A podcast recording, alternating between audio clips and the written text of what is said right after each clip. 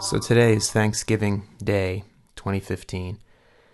And um, I'm thinking about, you know, all of us out there that uh, tend to spend Thanksgiving stuffing our faces and drinking too much and sitting in front of the TV all day long. And uh, of course, you know, this is okay once a year in moderation, but this um, this has me thinking about the general topic of lifestyle and you know the effect of lifestyle on mental health in particular. And about four years ago, there was an article that came out um, in American Psychologist, which is the American Psychological Association's flagship journal.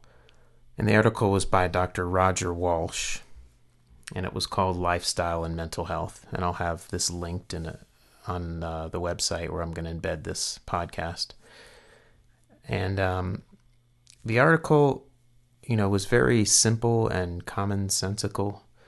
It essentially outlines eight major lifestyle factors um, that include some basic things like exercise, nutrition and diet, time in nature, relationships, recreation, relaxation and stress management, spiritual involvement, service to others.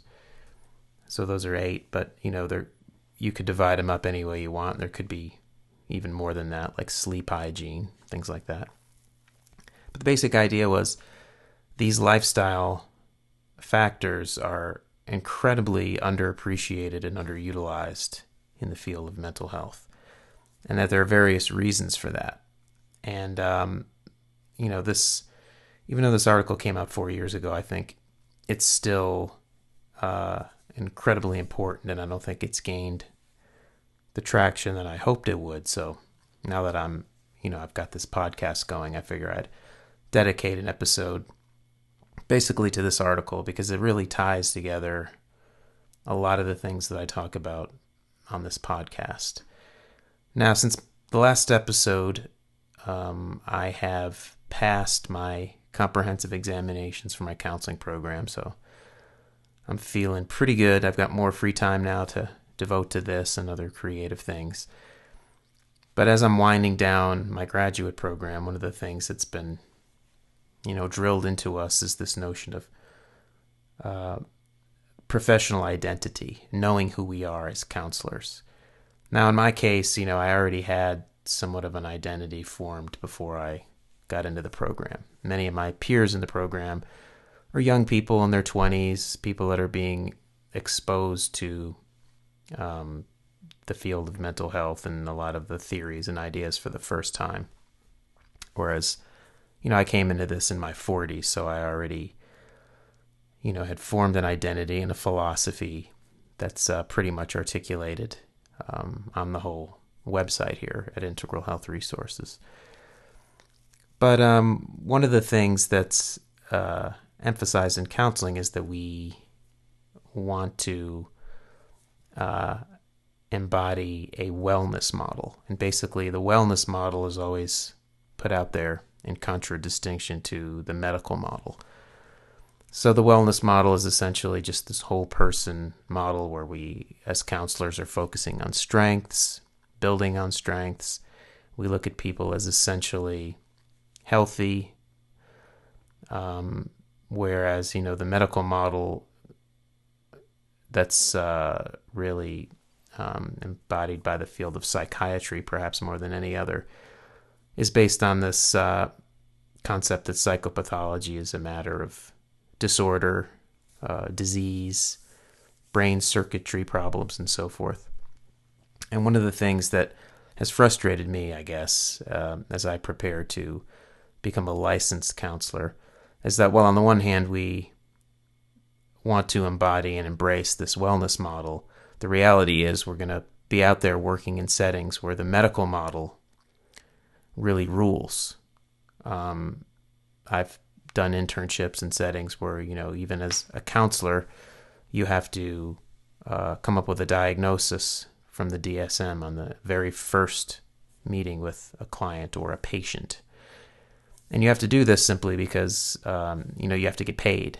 That person doesn't have access to services unless they have a diagnosis because the insurance company is not going to reimburse them unless they have a diagnosis. And once you once you get into the system, you see that it's it's quite hard to uh, fully embody this wellness model when the context that you're working is working from a totally different model. So that's one of the things I think that impacts this um, this whole idea that while lifestyle factors uh, are huge when it comes to both what causes a lot of psychopathology and what can help reverse psychopathology, uh, these things aren't typically stressed by mental health professionals. Where there's a lot of pressure on us, institutional pressure, financial pressure, uh, to push on our clients and patients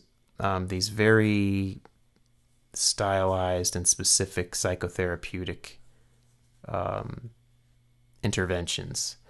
Because these are the evidence-based interventions that you know are going to be reimbursed by insurance essentially. And many of them you know have some research behind them showing their effectiveness just as there's no doubt some effectiveness to certain medications for certain problems. But um, when when you're pressured to constantly push these two alternatives, either some sort of psychotherapeutic intervention or uh, some sort of medication, it's very easy to overlook these simple, free, uh, side effect free um, ways of addressing a problem that are simply matters of lifestyle change. And there's tons of research that just continues to grow that shows that uh, these lifestyle factors like exercise, meditation, things like that um, have tremendous effects on psychological problems. And yet, uh, we're not typically stressing this in a counseling session and in the places where we work. So, this is something I'm hoping um, to focus on a lot in my own practice, whatever setting I end up working at. But it's uh, it's it's pretty telling that you know there's these very simple um, explanations for sort of what's going wrong in a lot of people, and very simple solutions. I mean, they're not simple. I mean, obviously, uh, you know, Dr. Walsh mentioned some of the reasons why these lifestyle factors are not being utilized, and one is, you know, clients and patients themselves. It's you know much more difficult to change your lifestyle than it is to pop a pill or have a few cognitive behavioral therapy sessions. And so it is difficult to to make these changes, but I think if people really truly understood how effective they were and how important it was to connect how you live and what you do every day to how you feel and your subjective experience, I think people would be a lot more motivated if they really thought there was hope and a solution. Um, and so, you know, you have the institutional pressures, the professional bias against um, using these lifestyle factors as the basis of our uh, treatment plans. And you also have, you know, the patients themselves that are looking for easy answers and, and just society in general, which is bombarding us with advertising and um, all kinds of other messages that are encouraging us to eat too much, drink too much, uh, get in this consumer driven lifestyle where we're staring at screens all the time. And so it's a difficult problem, but I just, um, I encourage everybody to read the article. Um, there's also on the website where I'm going to embed the podcast at integralhealthresources.com. There's videos. Um, there's an interview that Roger Walsh does with uh, philosopher Ken Wilber on the article itself, and I, I just think it's it's really worth driving home and uh, promoting this perspective. He calls it, you know, the TLCs, therapeutic lifestyle changes, and these these eight areas that I read off are the you know eight TLCs that have a lot of research behind them, and he goes through all the research and he really just presents a very simple, concise case that it's a very simple model, and I think it's that's important too because I don't think people will implement anything unless it, you know, kind of makes intuitive sense. And so, yeah, and and this this idea also ties together so many things that I've been focused on, and since uh, I've been done with my comps, I've been able to actually read some articles I want to read. And you'll see a lot of the things I post on the Integral Health Resources Twitter feed or Facebook all seem to tie into this theme. Like one of the articles um, that I just posted was by Allen Frances, who you know I, I dedicated a whole episode to last time. But he wrote an article called "Why Are So Many American Youth Abusing Adderall?" And so, you know, all this ties in, of course, to the the overdiagnosis of ADHD, which uh, you know I've also talked about before. And Dr. Frances, you know, continually points out that, you know, if we simply just uh, increase the time that we spent on the physical education period in schools, ADHD diagnoses would go way down. A lot less children would be medicated if we just simply gave them an opportunity to, you know, be physically active. So again, even when you're talking about kids and ADHD, um, you know, the reasons why we're we're popping pills just have to do with uh, much more to do with the lifestyle of elementary school, confining kids to desks and pathologizing uh, normal ebullience and and the energetic displays of children and um, and turning that into some sort of disorder. One other interesting article that uh, I linked to on the IHR Facebook page and Twitter feed was uh, a guy named Peter Kinderman. Um, he did a blog in Scientific American, and he was talking about sort of the the diagnostic system that we have now and how really uh, how it doesn't really square with with science and even common sense. And he pointed out something I had never thought of that sounds very doable to me. He says, We should replace traditional diagnoses with straightforward descriptions of problems. We must stop regarding people's very real emotional distress as merely the symptom of diagnosable illnesses. A simple list of people's problems, properly defined, would have greater scientific validity and would be more than sufficient as a basis for individual care planning and for the design and planning of services. And so, I mean, this makes total sense to me. Of course, it can't work given our uh, insurance system right now. But this notion that you, you have to have diagnoses uh, based on this medical model of, of mental illness in order to do research and to come up with treatment plans is ridiculous. I mean, of course, even the language of, you know, treating symptoms is all based on the medical model.